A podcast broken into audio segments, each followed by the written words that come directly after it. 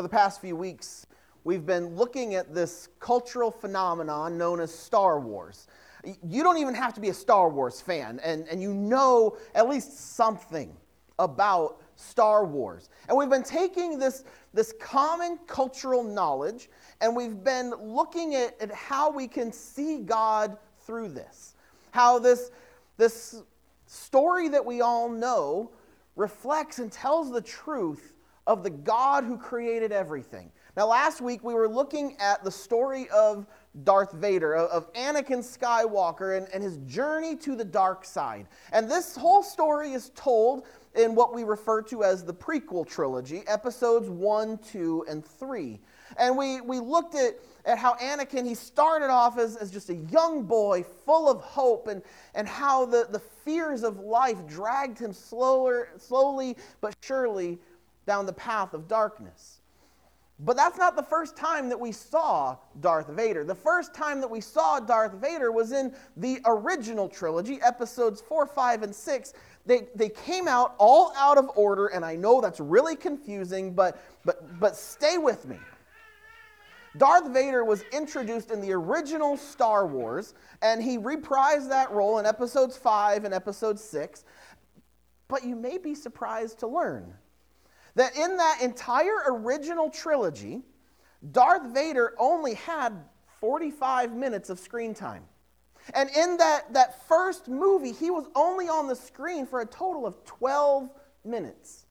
Yet, despite his, his lack of, of screen time, Darth Vader, even in that first movie, he solidified himself as the epitome of evil. I mean, people don't even have to be fans of Star Wars, and you know who Darth Vader is. And he is listed up there with the worst of the worst. But surprisingly, even in those movies, he doesn't do a whole lot of bad things. Like in, in the first movie, we, we see him and, and he captures Princess Leia's ship, and he, he kills one guy in questioning him, but then he takes everyone else alive. And he stands by while someone else blows up a planet, but he's not the one doing it. We don't see him do a whole lot of bad things. And this is an area that I think, since Disney has taken over Lucasfilm, this is an area that they've, they've done some good. They've helped to, to highlight the ruthlessness, the, the mercilessness of Darth Vader. In, in movies like Rogue One and the, the, the Obi Wan Kenobi Star Wars series, we get to see how bad Darth Vader truly is. In the Obi Wan Kenobi series, he, he begins slaughtering a, a city full of, of innocent people just to draw out the rebels. And it's actions like this slaughtering of the innocent, merciless killing that we see how truly evil this man is. And it begs the question because we know how the story ends for him, we know where he gets to in Return of the Jedi. And it makes us wonder how can somebody like this, how can somebody who is so evil be redeemed? Or putting it in our, our own universe, our own understanding, how can somebody who's so bad go to heaven or, in general, can bad people go to heaven? I mean, it's the question that we all wrestle with. And our, I mean, our, our knee jerk reaction, our, our first response is, well, no. Bad people don't go to heaven. We have a place. We have a place for good people, and we have a place for bad people.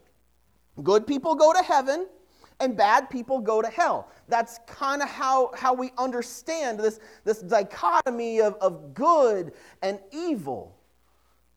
But that's not what Scripture tells us per se.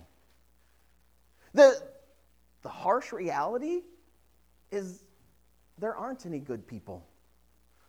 We discussed it in Sunday school this morning. Russ, when he preached for me, he, he covered this exact, this exact topic too.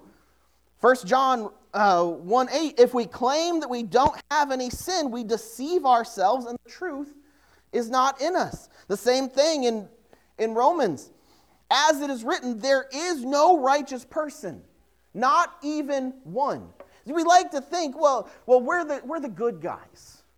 We like to think that, well, you know, we, we, we have more light in us than darkness. And that's how we can divide that line. Because these people, the, the, the Darth Vaders, the, the Adolf Hitlers, the Jeffrey Epsteins, I mean, these are the bad people.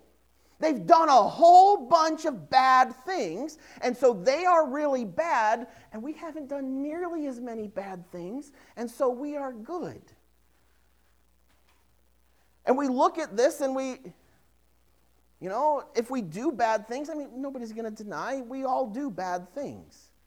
But the bad or the, the good outweighs the bad in our minds. That, well, I've done some bad things, but I've done more good things. And so that, that outweighs, that, that tips the scales in the favor of my goodness. But since when do good deeds nullify bad deeds? Since when do me doing something good take away the bad that I've done? I'm, I'm reminded of the, the Sour Patch Kids commercials. They're, they're little candies and, and they're, they're sour and they're sweet, and they, their commercials kind of play on this idea. And the, the commercials will have these, these little candies and they'll do something bad. They'll get someone in trouble. they they'll cut somebody's hair when they didn't want to. They'll, they'll do something that we would say is bad. And there's the, the, the shock and gasp of, oh, I can't believe they did that. But then they turn it around and they become sweet. And they do something nice and they make it all better because they did something nice. But that's not how it works. It doesn't work that if I just do something good, that it, it negates the bad thing that, I, that I've done. That, that's kind of how we look at it with all these bad guys like, like Vader and, and Stalin and Hitler. We say, well, they have done so many bad things that there is no way that they can tip the scales back. They're, they cannot do enough good things to tip the scales in their favor. And that might work in our minds on the large scale, but the truth is it doesn't work there and it doesn't work on the small scale either. Because no matter how many good deeds I do, it can't undo the bad ones. My good acts can't undo my bad acts. If I if I kill your puppy, that's a bad act. And it doesn't matter if I, if I say I'm sorry, I, I, can, I can apologize, I can make amends, maybe we can save the relationship, but that doesn't undo the fact of the, the evil deed that I've done. I can buy you a new puppy, but that doesn't bring the old one back. I can pay you a $100 a week for the rest of your life, and I can say that's a really good thing to do, but it does not undo the fact that I killed your puppy. And it never brings that puppy back. No amount of good deeds is going to, to outweigh or, or undo an evil act.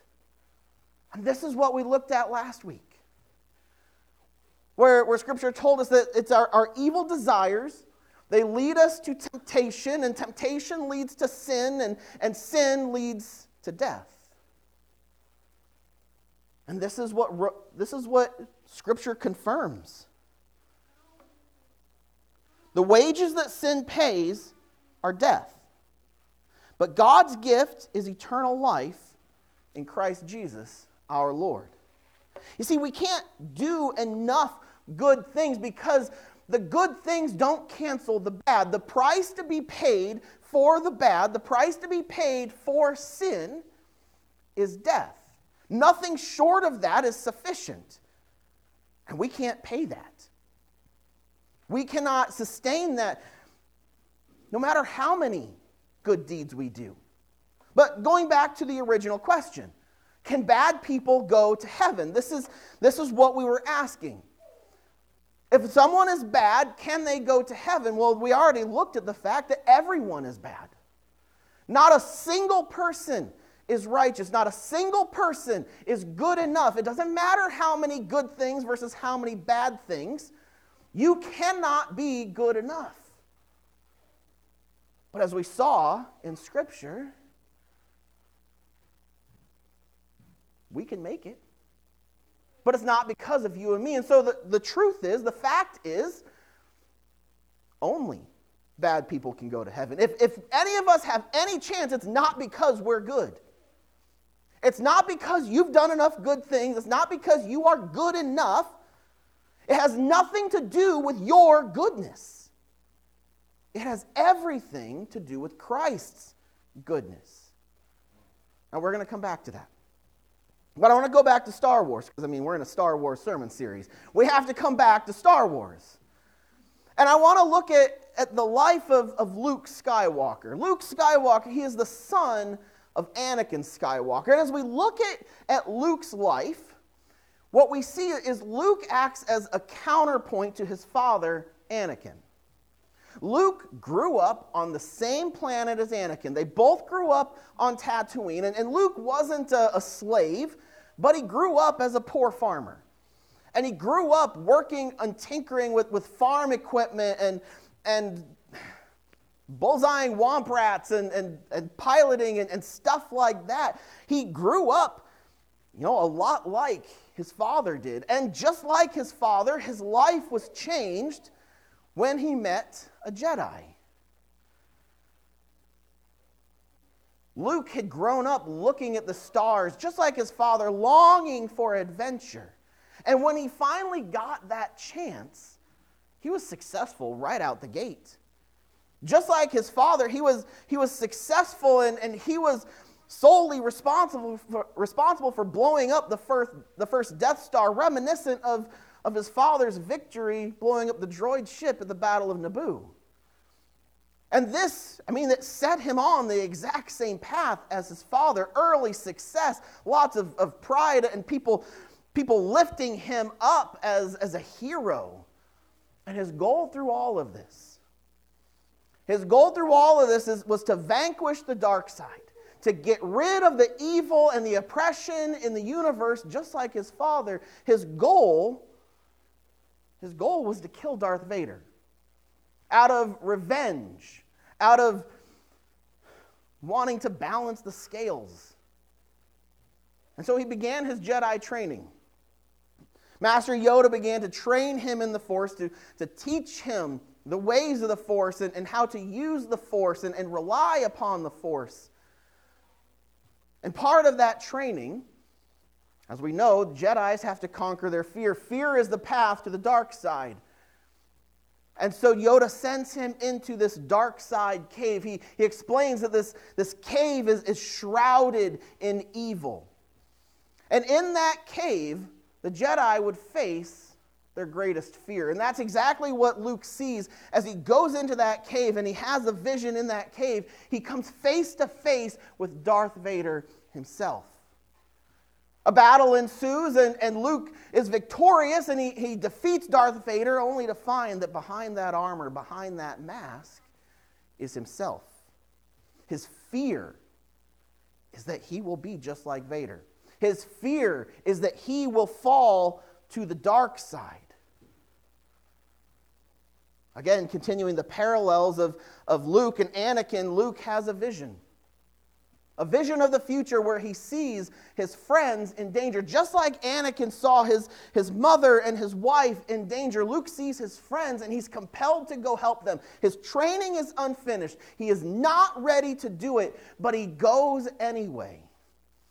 Now, things work out in Luke's favor, and he, he survives. He confronts his fears, and he also gains the knowledge that this, this guy that he was seeking revenge to, to kill his, his this nemesis was his father. There's that famous line, No, I am your father. And yes, I got that one right. this new information, it changes the whole scope of this battle. Because now the man that he sought to kill, the, the one that he sought revenge from, is the man that he sought revenge for. And he's conflicted. He goes back to, to Yoda and Obi Wan, and, and they tell him, You have to confront Vader. You have to go back out there. You have to face him once again. But the question becomes what is Luke going to do? Will he join his father? Will he fall to the dark side like his father? Or will he be able to redeem him? And Luke takes the only avenue that he sees before him and he surrenders himself to the Empire. Going freely into the hands of Darth Vader, and, and they have a very uncomfortable conversation in an elevator where Luke tries to, to plead with him, telling him, I see that there's good in you. I know that, that there is that sliver of light. You may have suppressed it, you may have forgotten about it, but there is still hope if you will just give up the dark side, if you will give up your fear, if you will give up your hate. But Vader responds to him saying, It's too late for me. I'm too far gone. And maybe you've heard something along those lines. It, maybe you have a, a friend, a, a loved one, someone that, that is far from God. And you've, you've tried to talk to them, you've tried to, to share with them the hope, and you know, if you would just surrender to Christ, and they say, uh uh-uh, I can't step foot in a church, God will strike me down on the spot. I am, I am too bad, I am too far gone, it's too late for me, there is no hope for me. This is common understanding. But there is always hope. There is always a way. Luke goes to the second Death Star and he's tested by the Emperor. The Emperor tries to turn him to, to make him come to the dark side, but Luke resists. He stands firm. But Vader has an ace up his sleeve. He, he senses Luke's fears, he, he senses his love for his sister. And Vader turns that against him, saying, I will capture her. I will, I will turn her to the dark side. And that's when Luke snaps. That's when Luke begins to, to, to lash out in his, his righteous anger and, and, and attack Vader, and, and he overcomes him. We said before, anger is not bad, it's how we use that anger. Be angry, but don't sin.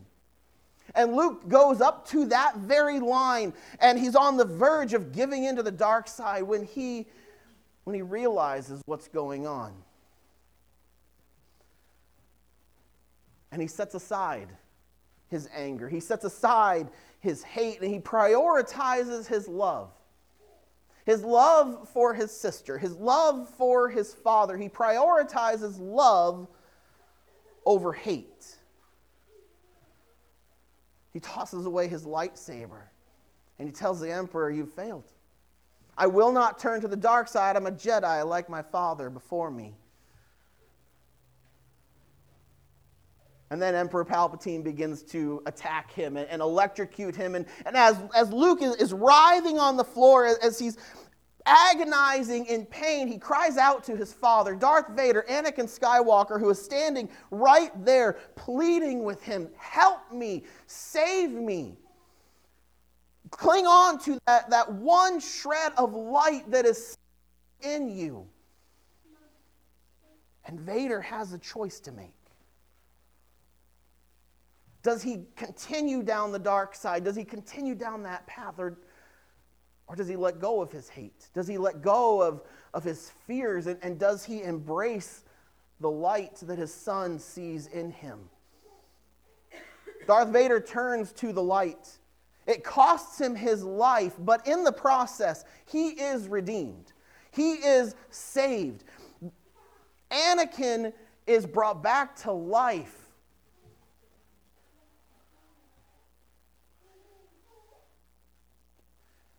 Darth Vader is gone.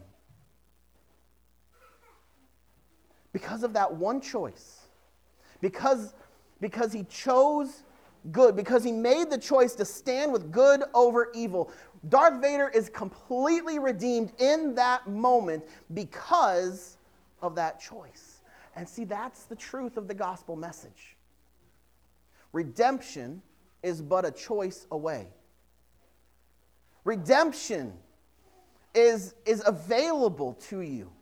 At any point along the way, nobody is too far gone. It's not about how many good deeds you've done and how many bad deeds you've done. It's not about trying to balance the scales because the, the price to be paid for sin is death, and you can't pay that.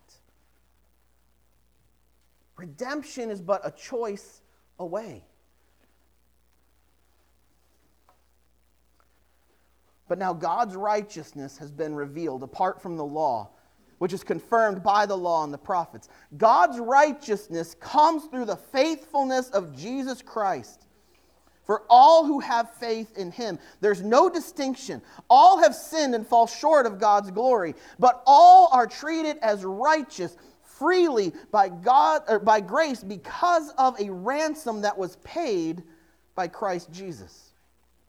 Through his faithfulness, God displayed Jesus as the place of sacrifice where mercy is found by means of his blood. He did this to demonstrate his righteousness in passing over the sins that happened before during the time of God's patient tolerance.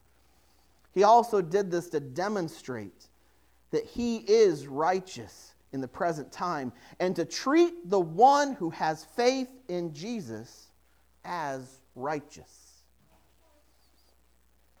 See, the, the gospel message is that you aren't good. You are not good enough. You cannot earn your way to heaven. You can't balance the scales and do enough good things to outweigh all the bad things.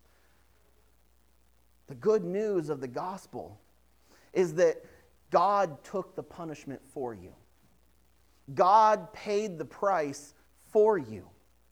When you couldn't do it, when your deeds condemned you to death, God took that pain, God took that death, God took that price upon Himself, and He paid that price, and in turn, He gave you His righteousness. He made those who were unrighteous to be righteous through faith in Jesus Christ. And it's not because of what you did. You are saved by God's grace because of your faith. This salvation is God's gift. It's not something you possessed, it's not something you did that you can be proud of.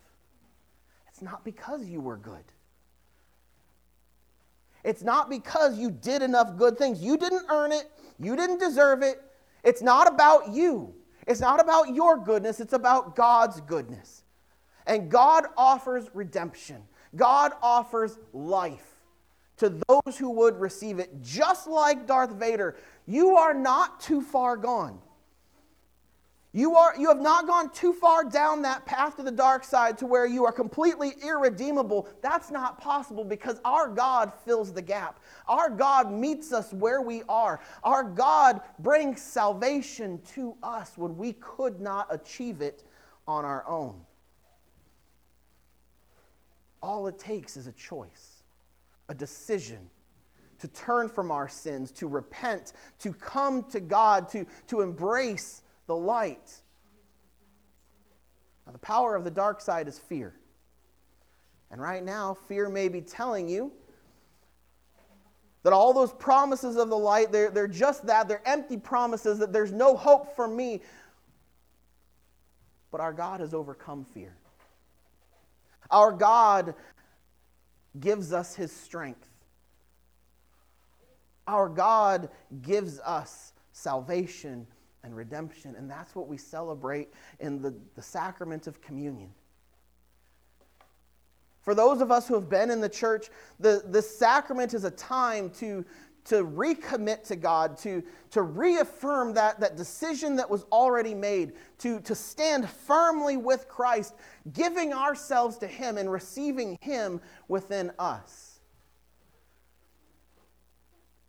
For those who are just choosing Christ for the first time, those who are, are turning from the dark side, it can serve as, as a confirmation of that commitment that choice to, to receive Christ, to step into the light. In just a moment, we're going to sing one last song. And as we sing, I would encourage you to, to look within, to vanquish the darkness, to, to turn over the, the sin to God and to to choose the light, to choose Christ, to, to commit yourself to Him, whether it's the first time or the hundredth time. And as we sing, I would invite you to make your way down the center aisle to receive the elements, the, the bread and the juice, and then to return to your seats.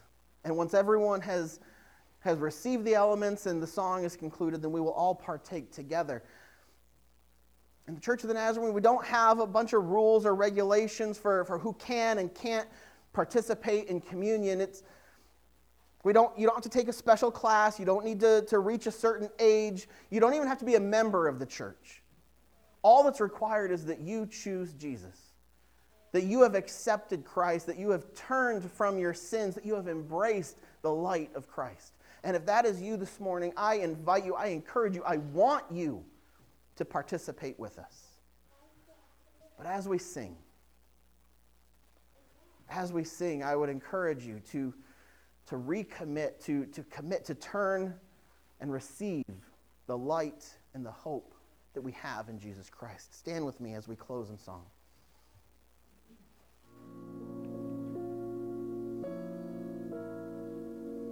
The good news of the gospel is that bad people can go to heaven that bad people can have a relationship with Christ because none of us are good. None of us. None of us have met that holy standard, and we've condemned ourselves to death. But through the goodness of God, through the sacrifice of Jesus Christ, He has taken that pain, He has taken that price upon Himself, and He has given us His righteousness. That's why we celebrate because God is so good. Because God has bridged the gap that no matter how far away from God you may get, He's right there with you, calling you back to the light. Nobody is ever too far gone. Lord Jesus, we thank you for your love. We thank you that, that you pursue us God, that you would climb mountains, that you would kick down doors, God, that you would do whatever it takes to bring us to you. That we might turn from our sins, that we might turn from the dark and embrace the light. For Jesus, you are the way, the truth, and the life. You are the light of this world. And nobody comes to God except through you. And so, God, we thank you. We thank you that you have clothed us in righteousness, that you have given us your righteousness, your holiness, your peace, that you have conquered all of fear, that you have conquered the dark side, that you've called us into relationship with you. And so, God, I pray, I pray that we would bask in your glory, that you would walk with us as we go from this place reminding us of who you are and who we are in you. Go with us today, we pray, in the holy name of Jesus. Amen. God bless you guys. God loves you, and I love you, and we'll see you next week.